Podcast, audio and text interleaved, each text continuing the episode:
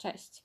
Dzisiaj chciałabym pogadać trochę o strachu, o tym nieznośnym uczuciu, które bardzo skutecznie odwodzi, myślę, nas wszystkich od wielu, wielu rzeczy.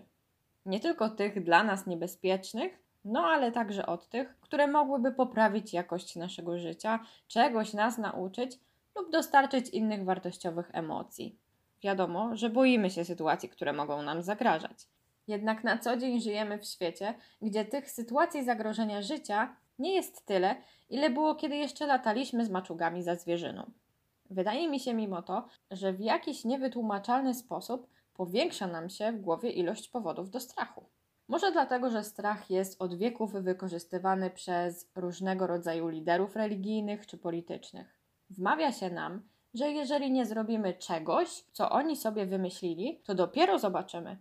Weźmy na przykład coś z rodzimego kościoła. Jak nie pójdziesz do spowiedzi, to zobaczysz, nie zostanie ci wybaczone. Powiedziane do dziewięcioletniego dziecka, które później w nocy nie może spać ze strachu przed brakiem wybaczenia.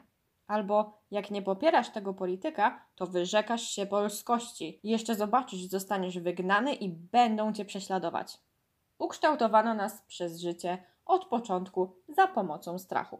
Ze strachu przed czymś mamy czegoś nie robić. Jakoś się nie ubierać, nie wysławiać, mieć określoną orientację seksualną, status i poglądy. Najlepiej wbić się w masę, bo wtedy jesteś bezpieczny. To nam próbują przekazać. A jak już dobrze wiemy, masa nie lubi inności czy różnorodności, chce pozostać taka sama i się nie zmieniać. Niestety bardzo często bywa też tak, że strach kształtują w nas rodzice. Wszyscy na pewno wielokrotnie słyszeliśmy, jak rodzice mówili: Nie idź tam, bo spadniesz. Nie wchodź do wody, bo utoniesz. Nie skacz, bo złamiesz sobie nogę. No i najbardziej popularne: wyjmij łyżkę z kubka, bo wybijesz sobie oko. Szczerze mówiąc, jakoś jeszcze nie słyszałam, żeby ktokolwiek sobie tą łyżką to oko wybił. Niby takie typowe tekściki z dzieciństwa, a kształtują w nas bardzo konkretne wzorce zachowania, że albo czegoś nie zrobisz i będziesz bezpieczny, albo będzie krzywda. Więc my w dorosłym życiu później bardzo łatwo poddajemy się nic nie robieniu w obawie o to, że ta krzywda nas spotka. Ktoś powie bzdura. Tak na pierwszy rzut oka wydaje się, że to nie ma sensu, ale jestem pewna, że w tej chwili jakaś część z nas zdała sobie sprawę, że w sumie boi się podjąć decyzji, zaryzykować czy na coś się odważyć, bo strach wywołuje w nas obawę przed utratą bezpieczeństwa. I tak przepełnieni tym strachem wrastamy w społeczeństwo. Tylko szkoda, że nam nikt nie wytłumaczył, że strach jest czymś naturalnym i normalnym, że odczuwanie strachu jest bardzo ludzkie i nie ma w tym nic dziwnego. Jest jak głód czy pragnienie. Szkoda, że nikt nas nie uświadomił, że strach będzie się pojawiać, ale musimy się nauczyć na niego reagować i go kontrolować. Że strach można okiełznać i przybić mu piątkę. Że w sumie dobrze, że go czasem odczuwamy, bo to znaczy, że analizujemy rzeczywistość, ale musimy wypracować strategię, jak nie dać mu zawładnąć naszym życiem.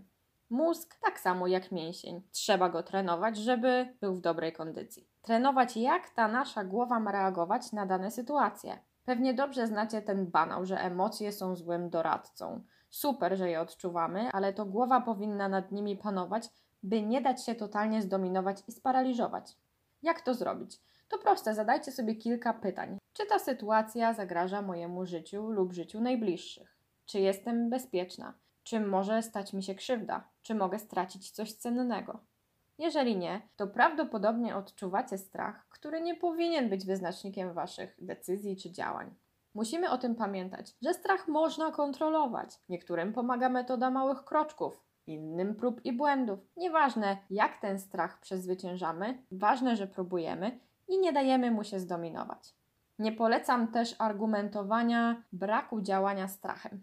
Tak, tak, lubimy się usprawiedliwiać na różne sposoby, no bo jesteśmy trochę leniuszkami. Do niczego dobrego to nie prowadzi. Obudzimy się pewnego dnia zgorzkniali i pełni frustracji, która narastała przez lata, kiedy to nie podejmowaliśmy działań, które doprowadzić nas mogły do dobrego i spełnionego życia.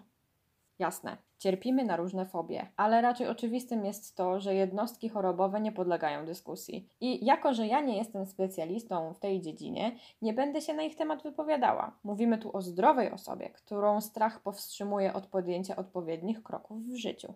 Nawet jeśli podejmiecie jakieś kroki i coś nie wyjdzie, to nie ma co się przejmować i powstrzymywać od kolejnych działań.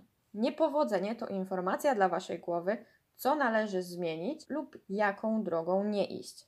Strach to takie uczucie, które przykrywa logiczne myślenie. Jak tylko zaczniecie próby okiełznania, zobaczycie, że można go trochę ustawić. Wasza głowa będzie Wam za to bardzo wdzięczna, a Wy będziecie na dobrej drodze do bardziej jakościowego życia. To tyle na dzisiaj. Życzę wszystkim miłego dnia i do usłyszenia następnym razem.